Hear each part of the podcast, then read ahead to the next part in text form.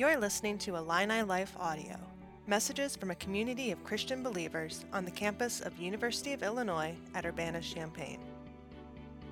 For more audio and video content, visit illinilife.org.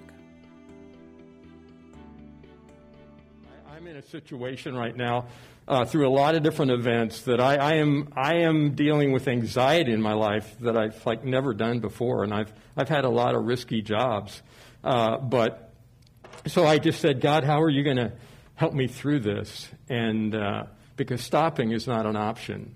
And so he said Psalm 23. So I've been living in Psalm 23, and it's been living in me since the beginning of the summer. So I'm going to share some thoughts. We're going to look at it, and we're going to start out with some things just to get them out of the way. Just to get them out of the way, a few things we need, a little housekeeping. Yeah, go ahead. Can you pull up the PowerPoint? Yeah, all right.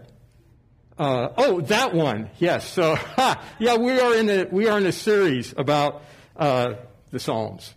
So we're picked out three of our favorites out of 150. David did Psalm 1 last week. We're going to refer back to that, and then next week we get an alum. Kate Norcross, Dr. Kate Norcross, will be here to lead us through Psalm 62, another one of my favorites. So we're at Psalm 23, and there's some things we need to get through here, and that's one of them. All right, I tried to find some good sheep memes, and there aren't very many, to tell you the truth, but I thought this was pretty good. So. Before we go any further, if anybody else has any bad jokes or puns that you need to get off your chest before we go on to more serious stuff, this would be the time to do it. Okay, yeah, we got one back there. What do they say when they wish each other a happy Christmas? Feliz Navidad! Okay, you only get one more, John.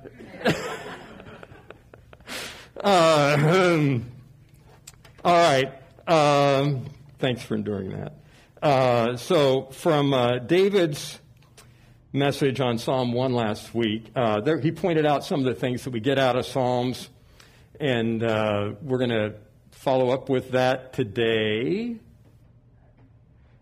And here are the big ideas that David shared with us last week, in case you weren't here. The Psalms are a framework for worship. The reflection on the Lord in Psalms is deliberate and not passive. So we're gonna have deliberate reflection on the Lord today. This is not going to be kind of a sit back and listen message. I hope we can all engage and deliberately reflect on the Lord. Worship and reflection on the Lord is resilient, not subject to circumstance. What to look for in Psalms, a couple of things, images which capture the relationship between us and God. Well, this is the big one. Sheep and shepherd captures our relationship with God. And also responses to our own temptation to fall away. So if you're being tempted in some areas today, hopefully will be helpful to you. And then the unconditional goodness and faithfulness of God. We'll see all of that kind of condensed here in Psalm 23. So the value, what do we hope to get out of Psalm 23? Why was I so excited when I saw I'd have the opportunity to do this? One is the opportunity for us to deepen our relationship with the shepherd. And if you go, I don't know if I have a relationship with the shepherd.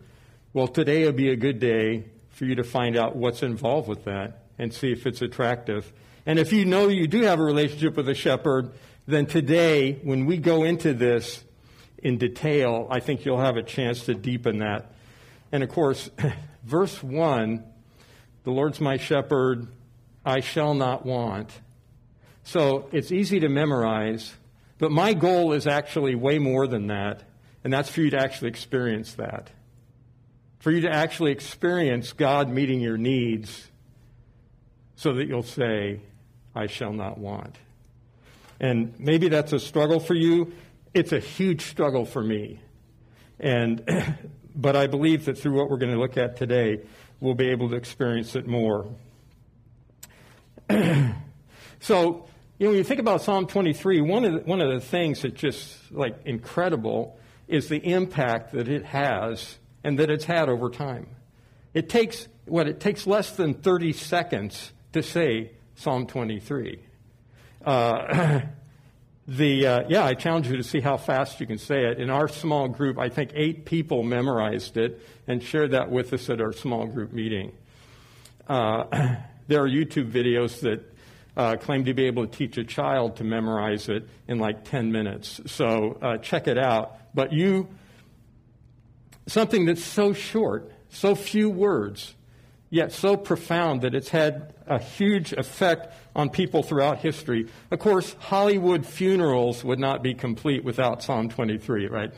Next time you watch a movie with a funeral in it, a funeral service, people gathered around a casket, if it's not Psalm 23, then what is it? It's John 11, I'm the resurrection and the life. It's one of those two people look at because of the line about the valley of the shadow of death, which doesn't even mention death, by the way. So stay tuned for that.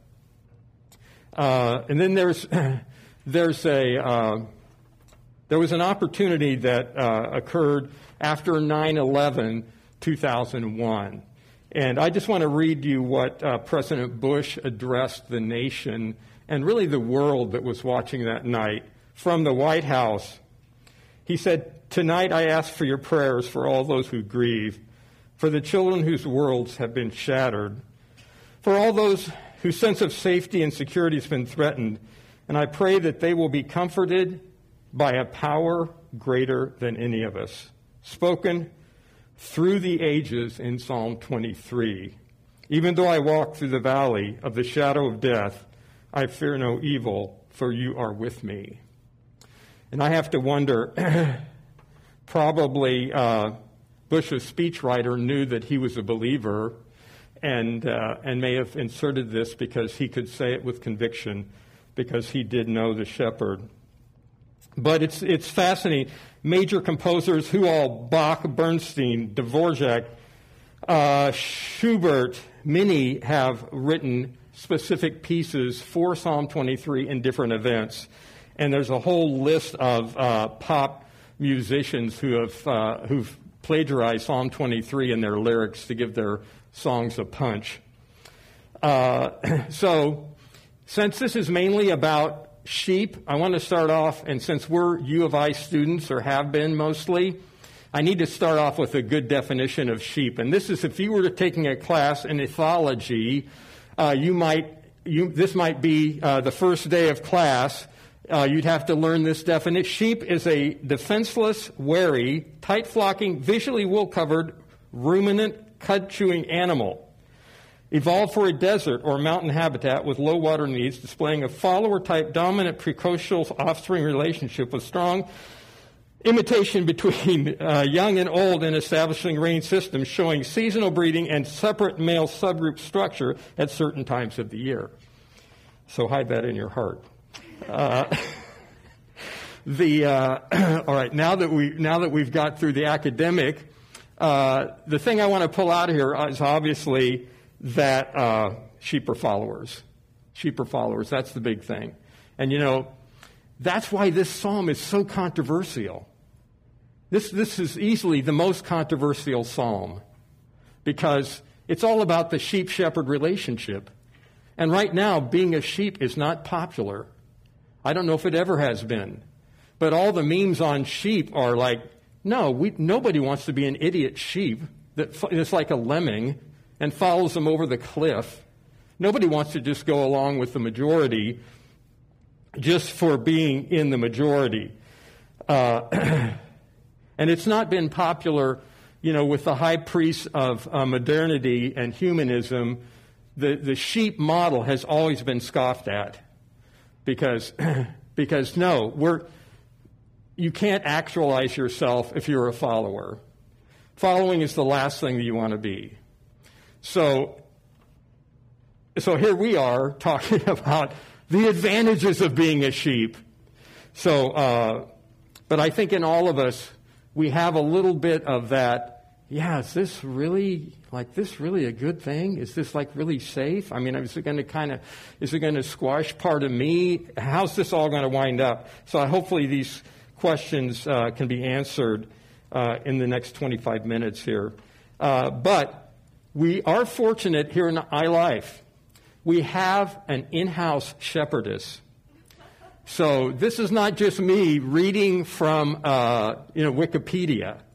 This is someone who has raised sheep, and which I'm thrilled about, because that was on my list of a woman that God might give me as a wife that she had shepherded. So this is my wife, Leah. Tell us, what are sheep like? Hi.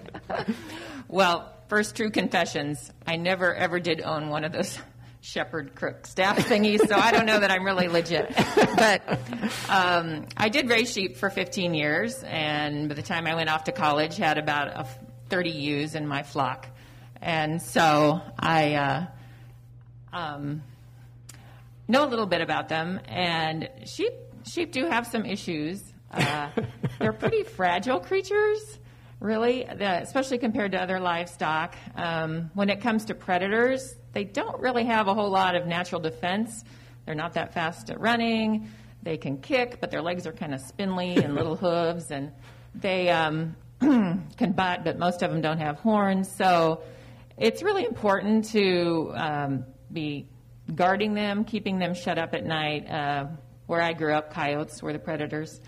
And so, especially during lambing season, we would have to bring them in every night and make sure they were safe from the coyotes.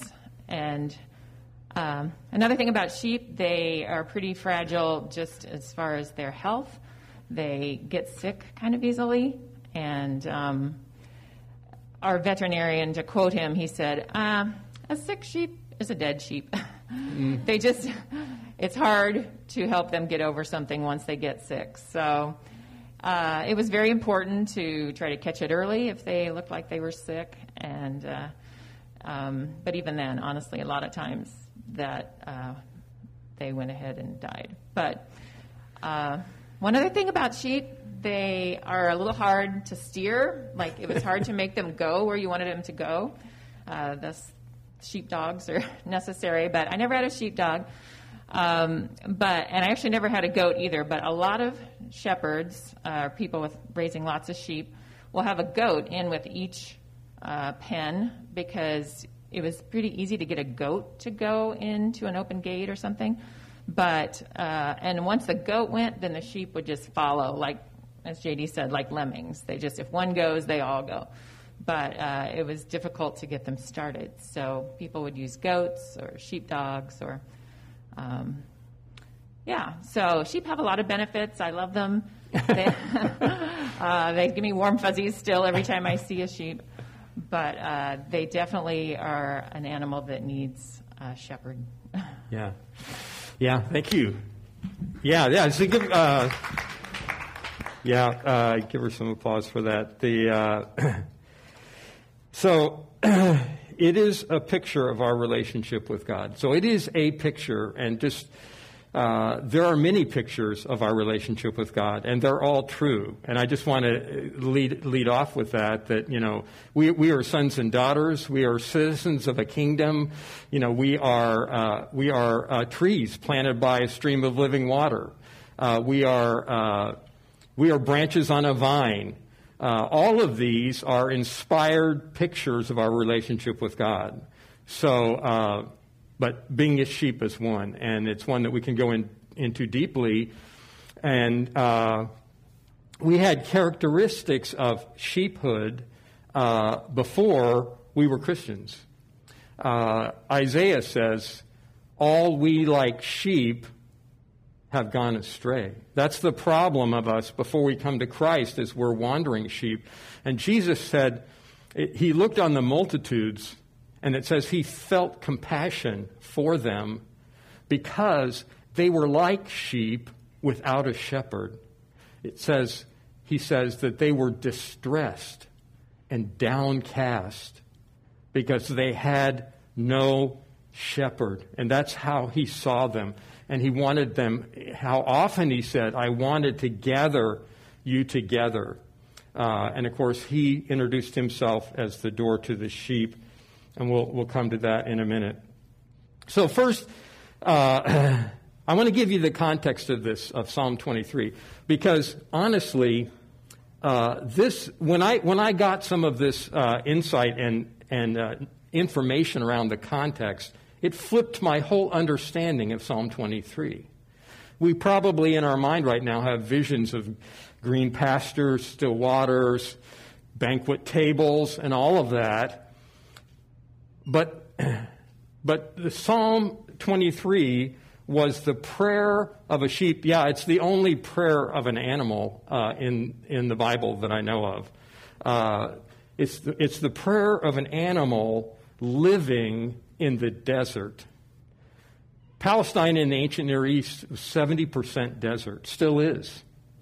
And these sheep were living in the desert. Now, when you think of the desert, you think, and of course, there's this, the sandy, arid desert. There's the mountain. There's the hilly deserts, like in Palestine, and we'll see some pictures here in a minute.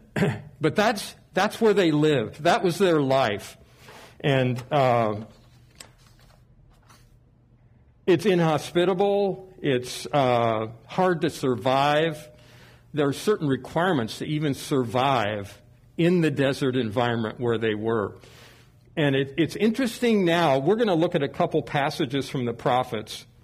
One of them will be, in Jeremiah 2. Though, you know, when you think about life in the desert, you think sheep in the desert really need a shepherd, right? Because you think of Israel in the desert, what happened to Israel in the desert that allowed them to survive? Manna, right? They had to get manna every day to survive. Water. Sometimes they had no water. They had to have someone lead them to find water. What else was going on? Well, in the wilderness, remember, which is wilderness and desert, that's the same thing. These sheep we're talking about are living in the wilderness area, just like Israel wandered through for 40 years after they left Egypt. So God led them literally every day. They had to have that to get to these other places. They had, remember, a cloud by day and a smoke pit by night. No, it was a smokeless fire at night, right? A flame at night led them. And that was all required to survive in the wilderness. Okay, that's the kind of sets the backdrop a little bit. Here's how God viewed his time with Israel when they were in the wilderness. Look at this from Jeremiah. Now the word of the Lord came to me saying, go and proclaim in the ears of Jerusalem, saying, thus says the Lord, I remember concerning you the devotion of your youth, the love of your betrothals, you're following after me in the wilderness through a land not sown. Israel was holy to the Lord, the first of his harvest. All who ate of it became guilty, and evil came upon them, declares the Lord. So there's from a major prophet, God speaking his heart through Jeremiah, saying, you know, that time in the wilderness, that was the best. That was the best. You know, so what... Why could this be? What is it about a wilderness that's unique? Maybe no distractions. Maybe in the wilderness there was a total dependence daily on God to show up and provide for them.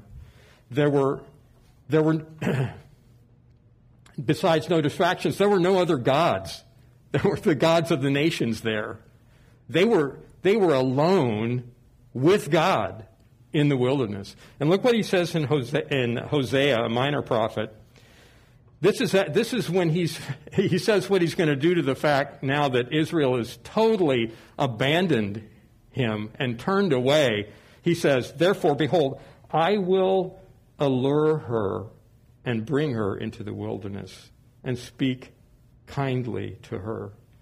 And then I will give her her vineyards and the Valley of Achor as a door of hope. That's a very profound promise that we don't have time to explore here, but understanding how he was going to turn the Valley of Achor, which was a disaster in their history, he was going to turn that into a door of hope. But he could only do it once he got him into the wilderness again. And she will sing there as in the days of her youth, as in the day when she came up from the land of Egypt. So from God's perspective, having his people in the wilderness is not a bad thing. You can see where I'm going with this? These are sheep living in a wilderness. And God wants to be their shepherd in the wilderness. So now we're going to setting that as the context. Now we're going to get into the content. So here's what I want you to do. I want you to close your eyes. We've been exposed to the psalm already through music, through parts of I quoted, but I'm gonna just say this psalm now, and I want you to just listen to the heart of this shepherd. All right. There's not going to be anything else on the screen. The Lord is my shepherd. I shall not want. He makes me lie down in green pastures. He leads me beside quiet waters. He restores my soul.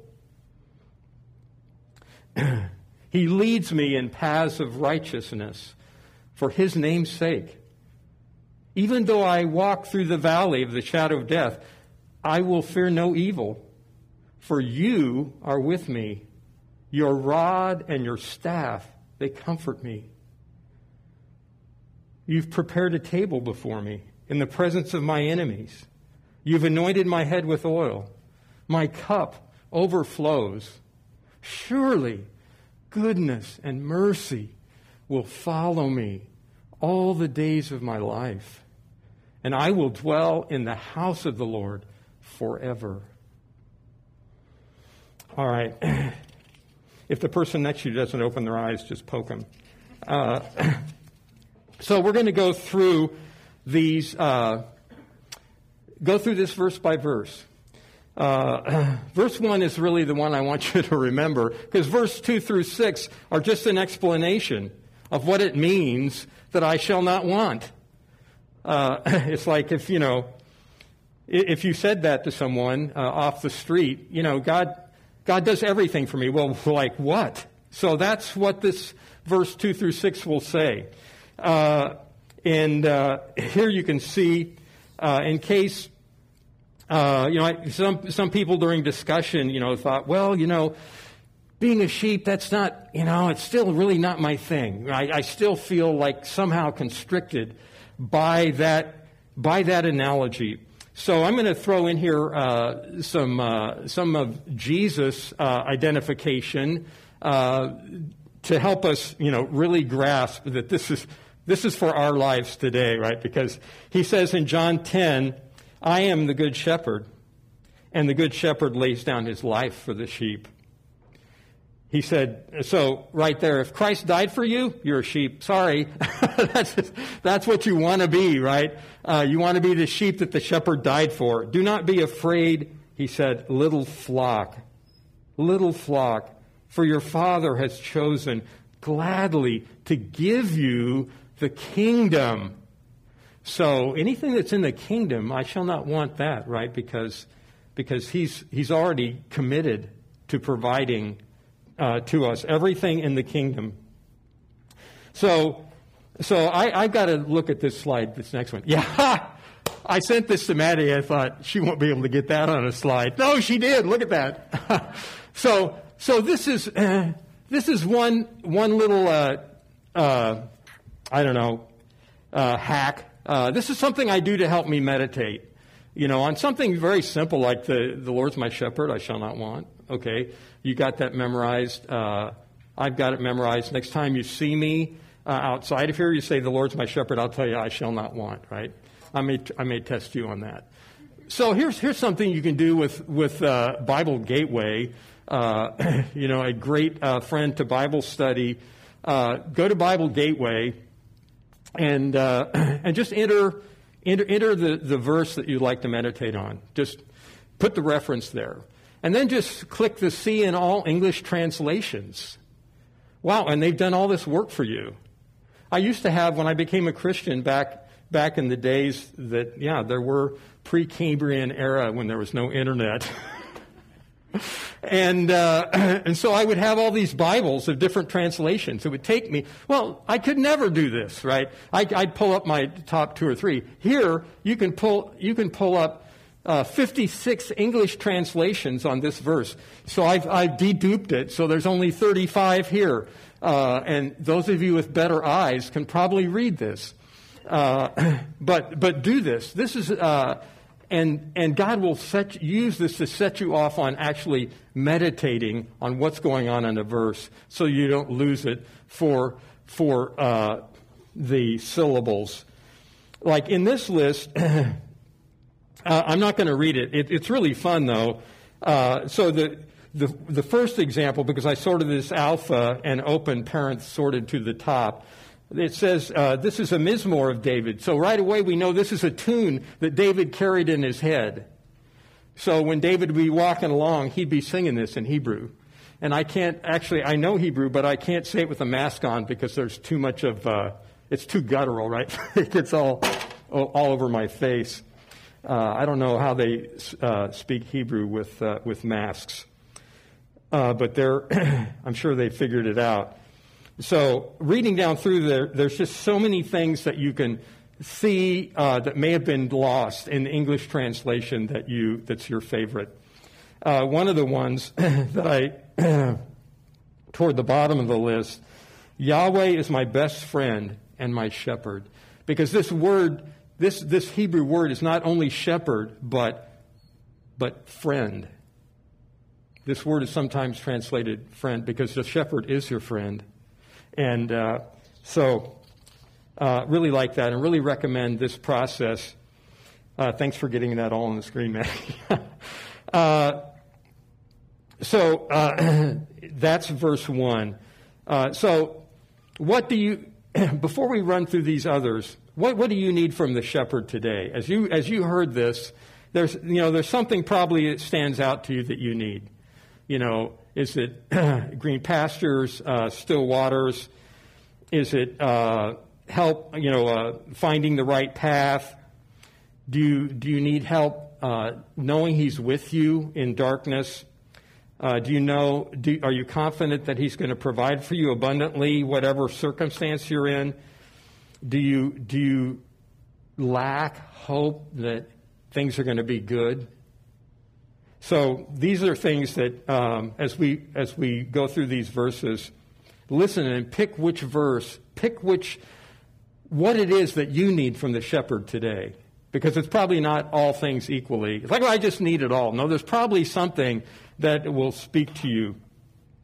So in verse 2, leads me beside, makes me lie down in green pastures, leads me beside quiet waters. So this is where we need to adjust our thinking, because when we think of green pastures in Illinois, it's going to be something like this, right? Right? Oh yeah. But here's what the sheep is really asking for. Here's what green pastures look like in the wilderness. There you go. And you see the green on there? There is some, isn't there? And that's because it's an arid land, right? So when the water, when the air blows in off of the Mediterranean, the moist air that comes in during certain times of the day, it will collect on certain rocks and enough for plants to grow. And not big, luscious palm tree plants, but little scraggly things that just have about enough for a snack. And that's the green pastures that the sheep want to get to. But the challenge to getting to them is that you have to know how to get there. And and so on the still waters, I don't know what you picture still waters. Maybe something like this. Now, that'd be great. I'd love to hang out there. No, here's what probably is in the sheep's mind as far as still waters go. Yeah, this. And the thing about the still waters is that it's not just, well, what's so great about still waters? You know, somebody pointed, well, they're stagnant. They're probably not good. Well, it's interesting tidbit from the study of archaeology in the ancient Near East was the number one cause of death to herd animals was water, because of the climate and the way that the rains would come and they would swell a trickle into a flood, and hundreds and thousands of animals would be killed when there would be that type of rain. So I believe what the sheep is asking for is, lead me to safe waters. Lead me to some place where I can, because you're the shepherd, you know the weather, you interpret the clouds, you know it's safe right now for us to put our heads down and wade into the water and drink. And we're not going to be washed away with the flood. So I put these under the category of preservation. These are the things you know how to do, you need to know how to do to survive in a wilderness. I would literally, as a human being, need someone to show me that to survive there. Of course, Jesus said, "Come to me, all who are weary and heavy laden, and I will give you rest." So, as the shepherd, he knows what we need to survive. Prosperity. So, prosperity, is linked to the way of righteousness from Psalm 1. So, restores my soul is literally gives me life. It gives me life. This is like when you came to Christ, he restored your soul. He gave you a life. He brought you to life, and he enlivened you. And now he will guide you in the paths of righteousness for his name's sake. When we think of, and this word path of righteousness is really straight paths. And when we think of straight paths, we probably think of something like this, right? There's a nice straight path through the desert. But no, when the sheep think of the straight path, it's like this. All right. Those sheep right there in the middle, there's actually a shepherd that's in there too. They're being led in what there is a straight path. And if you look on the upper left side of the image, you see those markings. They're light colored. Looks like scratches across there. Those are actually paths that have been worn over time, over hundreds or thousands of years of sheep walking across there. And the tricky part of these paths is that a lot of them don't go anywhere. And a lot of them are treacherous. And in the valleys down in the bottom, there are the carcasses of the sheep who went on the wrong path. And so the idea here of the path, guiding in paths, straight paths, or right paths, taking the right path. We need to get to the water. We need to get to the green fields. Which path should we go on? It's literally zigzaggy, and it's the shepherd that knows which ones to take and which ones not to take. And it's never a short path. You can't, because it's too steep to go straight up, which some of us would like to do. You have to zigzag, and you can't often even see around some of these hills. So it's literally a step at a time. And that's the thing that I'd like to highlight here on Leads Us in Paths. God will give you direction for the next thing, but not the thing that's 100 miles away. That's not the context that they were operating in. All right. Jesus said, "The thief comes to steal and kill and destroy. I came they might have life and have it abundantly." He wants to lead you and lead us as sheep to where we will prosper, where we will have the best life. And when I became a Christian at 19 and I wanted my life to be fulfilled, to count, I just wanted it all. And I thought, well, wait, Jesus had it all. Maybe if I set my course to follow him, I would experience it all. And I have experienced a lot more than I ever thought I would. Verse 4, "Though I walk through the valley of the shadow of death, I fear no evil, for you're with me, your rod and staff comfort me. So there's not, like I said, there's nothing about death actually in here. It's literally when I walk through the valley of deep, deep darkness. And death was a threat by following off the path. But what was more common is we go through a valley when the sun goes down and it's black. You've been in the sunset in the mountains, right? Sunset in the mountains happens quick. And that the same thing happens here. And in the valleys, in the dark, in the dusk, that's where the predators were, because that's where the sheep would be defenseless without a shepherd. So that's why in those dark valleys, the presence of the shepherd was their only possibility to survive. And it had to do with, of course, the rod and the staff.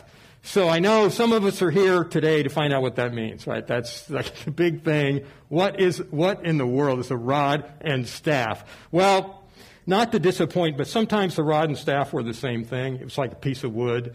But if you're going to distinguish between them, the rod was shorter, heavier. Some call it, it was like a club.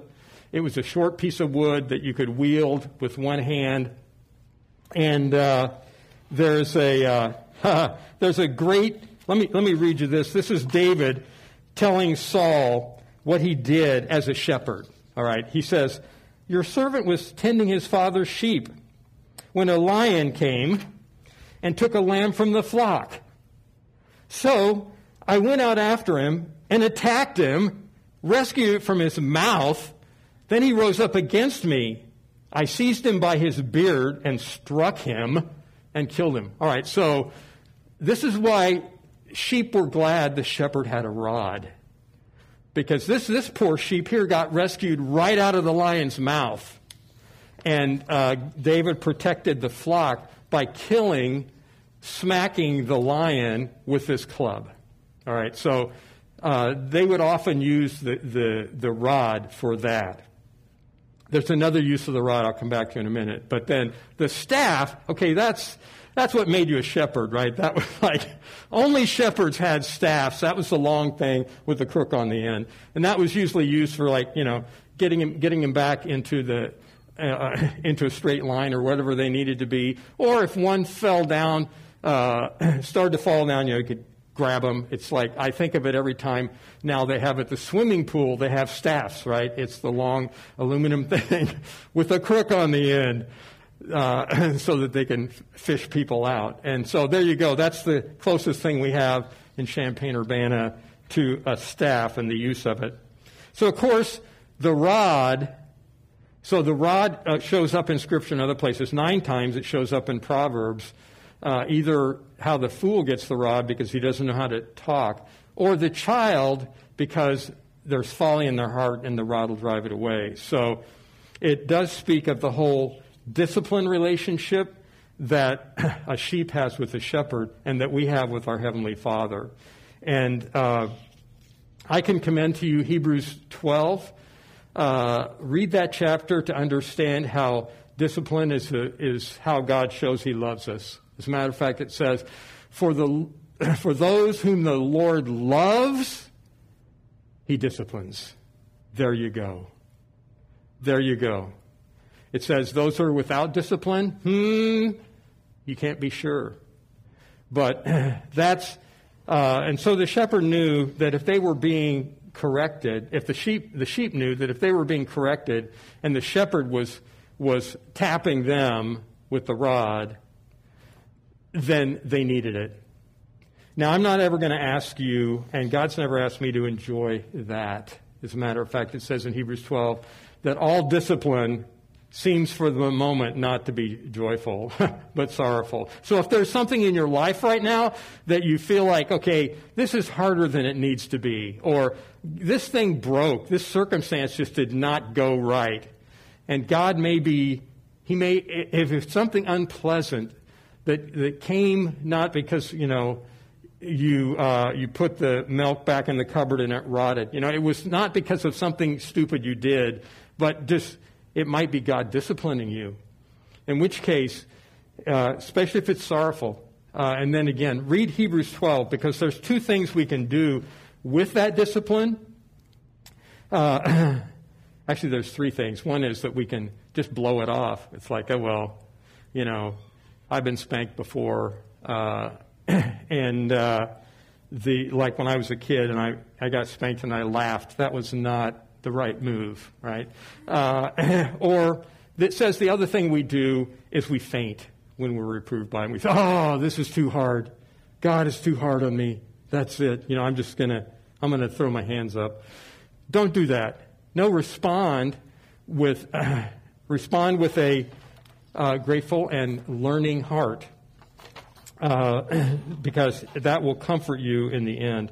Hebrews 12 again explains that. All right, verse 5 is about his provision. You prepare a table before me in the presence of my enemies. So I had to throw this slide in just because I'm a meat lover, and and the fatted calf was always a big part of the feast. And so, yeah, there we go. I guess that's a fatted calf in the ancient Near East. Actually, for a sheep, the feast, the table, the spread before him was probably more like this. It would have been like an oasis. It's like, oh, wow, here I can just eat to my heart's content. I don't have to eat the little snack, little tufts of grass that grow out there in the wilderness. But here's an oasis, and so I have a feast. And so the issue there, of course, is that the feast is in the presence of the enemies. So it's a hostile environment, which some of us, we have things about our environment that make it difficult.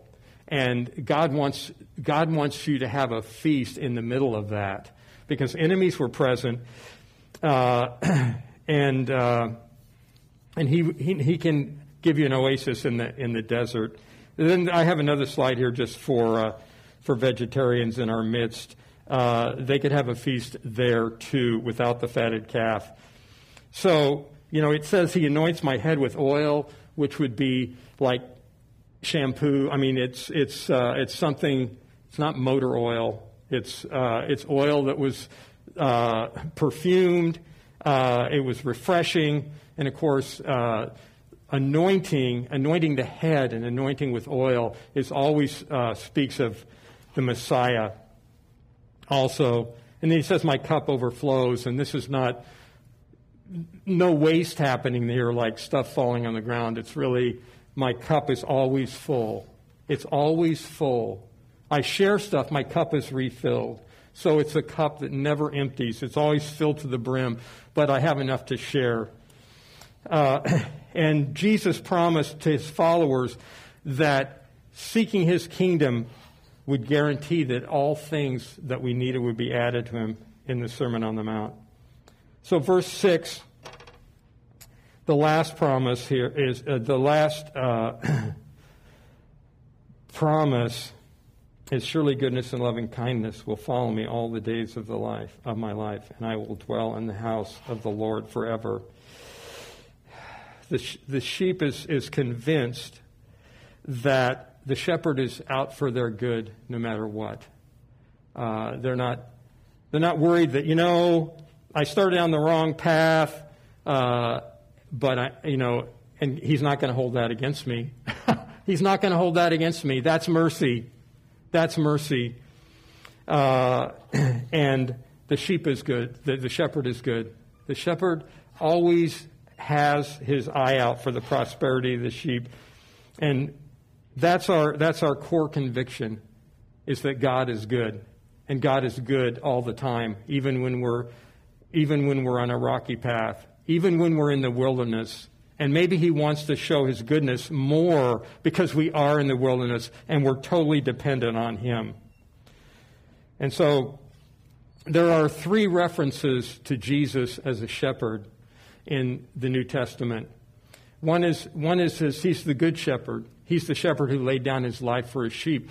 That's reflected in Psalm 22. Psalm 22, 23, and 24 are the shepherd psalms. And in Psalm 22, it starts off, my God, why have you forsaken me?" So this is the picture of Christ on the cross, where he was the good shepherd who laid down his life. Then there's also the shepherd in Psalm 23, who's the great shepherd, and that's the shepherd that we've been talking about. This is in Hebrews 12, 13, it gives a benediction and commits the children of God to the chief shepherd, he's the chief shepherd in our lives today. And in the third time Jesus referred to as a shepherd in the New Testament, First Peter, it says, when the chief shepherd appears, the chief shepherd, you'll receive the unfading crown of glory. And that's actually in Psalm 24, right after the one today. So those are known as the shepherd psalms, and they all picture Jesus. So I'm going to ask you to pray with me now, and as we do, I'm literally going to ask you to pray with me, to pray this out loud, because I want to think through with you all that Jesus wants to be to you as a shepherd. He wants to preserve you in the wilderness, whatever wilderness you're experiencing in your life right now, whatever lack, whatever thing that you wish that you could get and you can't, whatever is hard, whatever is threatening in your environment. He wants to give you the food and the water to preserve you. Wherever you're looking for guidance, he wants to show you the next step in a path, a straight path. You know, wherever there's darkness in your life, wherever you need more light, where you need clarity, where you need relief from fear, he wants to show you his presence. He wants you to know that he is with you in that. And wherever you feel like you can't be generous, you feel like there's scarcity, like I barely have enough to get along, he wants to provide for you in abundance. And he wants you to just have hope, to know that, you know, the world may not be getting better, but your relationship with him can get better. And the kingdom of God that he is bringing in, the gates of hell are not prevailing. And despite what you read, the church is not going away. And he is blessing, and believers are thriving. So let's pray this together. I want you to. I mean, you can say it out loud with me. I'm going to pray slowly so we can do this. And when we get to the part that really speaks to you, speak up. Pray that. Ask God for it, and we'll pray with you. Lord, there we go. Let's pray. Lord, we, your sheep, you know what we need. But we want to make our request today according to what we're seeing and feeling. Satisfy me with what you give so that I may rest. Help me see the next step on the path you want me to take. Make me aware of your presence when I am feeling the darkness. Help me respond to your loving discipline with a willingness to change. Give me a grateful heart for your abundant provision. Help me see your mercy and goodness all around me every day. Jesus, I believe you are the good shepherd, and I'm committed to following you. Amen.